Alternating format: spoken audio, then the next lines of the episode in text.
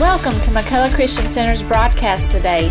If you would like more information about our church, please visit our website at www.purposemcc.com. We're in, we're in the season of Thanksgiving.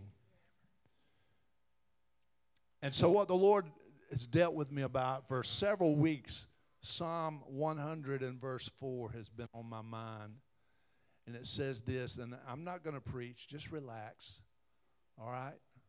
Just relax. We're not going to let anybody go back there and eat anything until everybody can go back there. So just relax. But Psalm 100 and verse 4 says this Enter his gates with thanksgiving and into his courts with praise. Give thanks to him and bless his name. So the Lord began to deal with me about this thing about thanks, saying, Thank you. Thank you. We say thank you. I, I, tell my wife, Thank you when she fixes a good plate of biscuits. I say, and every once in a while, when I'm really feeling froggy, I say, Thank you for loving me.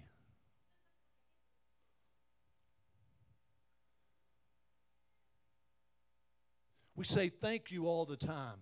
But God's been dealing with me about the fact of thank you when it's directed toward heaven. And how thank you when it is directed toward heaven produces something,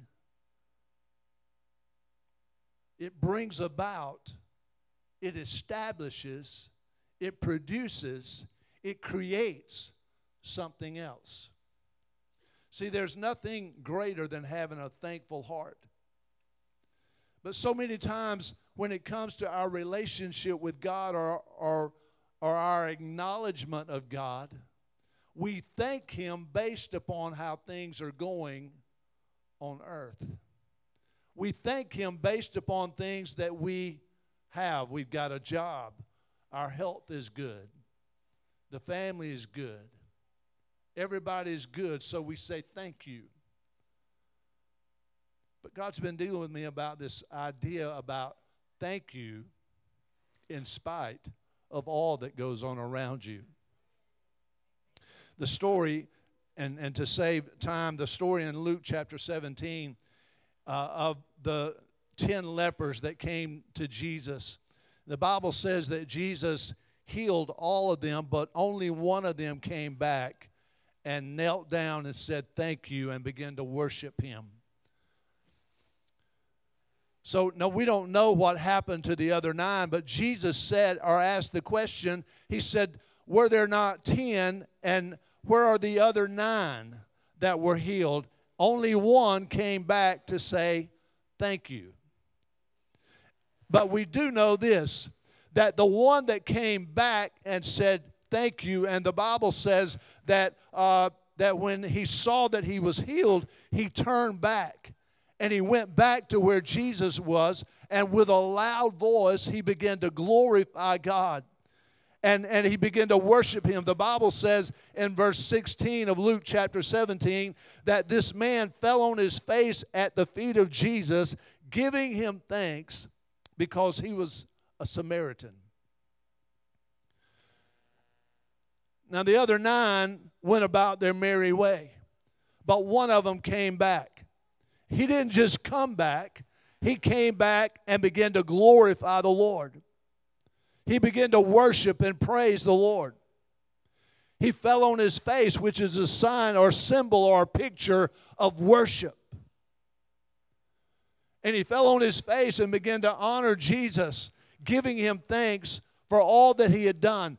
I can't help but think that maybe the other nine considered themselves to be just good old boys. But the fact that the Bible says specifically that this man was a Samaritan lets us know that he was an outcast to start with. He was not received by society to start with. But he came back and he gave Jesus honor and praise. Now, listen, listen to what happened. Jesus said, Were there not ten cleansed? But where are the nine? That are not found that return to give glory to God save this stranger. Look at verse 19, what he said. And he said to him, Arise, go your way, your faith hath made thee whole. Could it be, could it be, and I'm just speculating, but could it be that this man was the only one that experienced a lifetime of healing.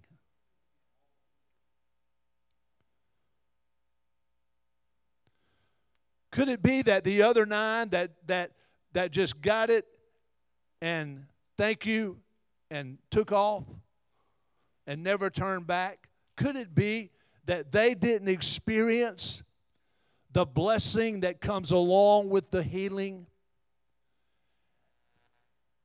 Like this one man did. Your faith has made you whole, Jesus said. What made the others whole? We don't know. We don't even know if they were able to retain that healing. But we do know this that the one that came back and said, Thank you for what you've done received the blessing from the Lord. So here's the thing that I want to leave you with today. You can say thank you to your wife. You can say thank you to your husband. You can say thank you to your children or your parents. You can say thank you to the waitress that brings your food to your table you can do all that. You can even come up to me after service today and say, Pastor, thank you that you didn't preach an hour. All right? You can do that. But listen, thanking me and thanking somebody else is one thing. But when you acknowledge the fact that Jesus Christ has done something in your life that nobody else could do, and when you give Him the glory and you give Him the praise, it changes the whole dynamics of your life. You see, Daniel, and I'm, I'm going to be real quick. Daniel, the Bible says in the book of Daniel that Daniel recognized that the writing had been signed, that there was not to be prayer to any other person but the king, or worship to any other person but the king. The Bible says that Daniel, knowing that and knowing the risk that were involved in what he was about to do, went into his room, turned his face toward Jerusalem, knelt down on his knees, and began to pray and give the Father thanks. Don't let your thankfulness be dependent on whether or not there's a risk involved. The second one was Jonah. And I really wanted to just throw down on this and preach on it. So you're just getting the, the small version of it. Jonah was in the belly of the whale. Jonah had been disobedient to God. He had done nothing that God wanted them to do, and he wound up in the belly of the whale. But the Bible says in Jonah chapter 2 that Jonah cried out to God in the belly of the whale. And the Bible says that in Jonah chapter 2 and verse 10, I think it is, or 2, I think it's verse 10, he said, But I, with a voice of thanksgiving, will sacrifice to you what I have vowed I will pay. Salvation belongs to the Lord. And, and that's about uh, nine verses above that, that Jonah is worshiping and praising the Lord in the belly of the whale.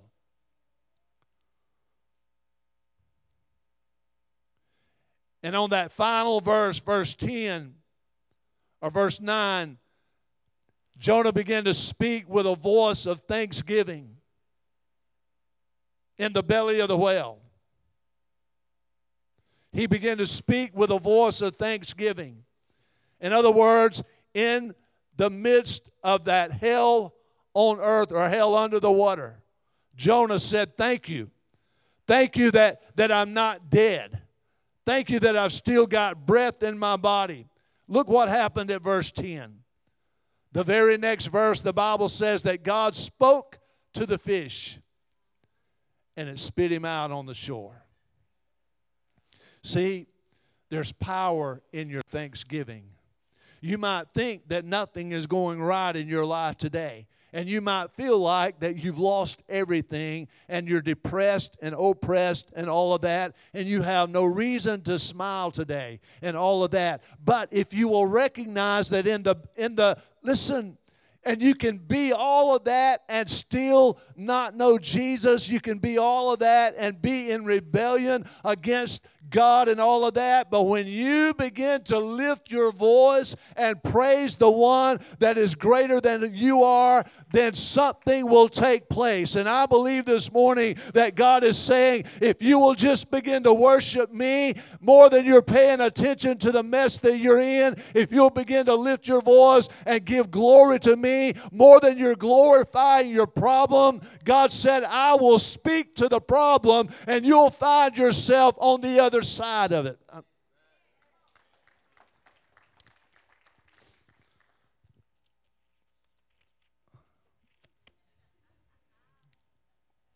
But I got to give you one more.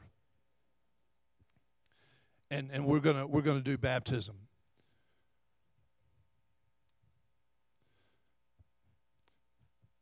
Prayerfully, the Lord's willing, all of us in here this coming Thursday or whenever you do your Thanksgiving, you'll gather your family around the table and and and all of that, and and uh, you'll have a table full of food and all of that, and and somebody, uh, you know. I, re- I remember used to used to go into uh, Miss Anna's and and we'd have Thanksgiving meal and and I really it used to because I was shy, Santa would always look at me and say, Corn, say the blessing. But you know what? Now, go to her house and everybody in there can say the blessing. Larry says it sometime, Bruce says it sometime, Austin says it sometime, and we could just go on and on because I don't know why I said that. Anyway. But you're going you're going to give God thanks. But let me tell you something about Jesus. And I believe this is going to this is going to be something you need to hold on to. The Bible says that Jesus when he was going to feed the 5000 the Bible says that he took the loaves in John chapter 6 and verse 11 that he took the loaves and notice what he did. He took the loaves and he gave thanks to the Father, and then he distributed them to his disciples. Very simple thing here, but very powerful thing. Have you ever noticed that Jesus gave thanks before the multiplication took place? Hmm. Have you ever noticed that Jesus thanked the Father before he ever knew the miracle was going to take place. You see, what God is saying to us today is during this season, don't look at what you don't have. Go ahead and thank the Father. Because when you thank Him, He will bring about the multiplication.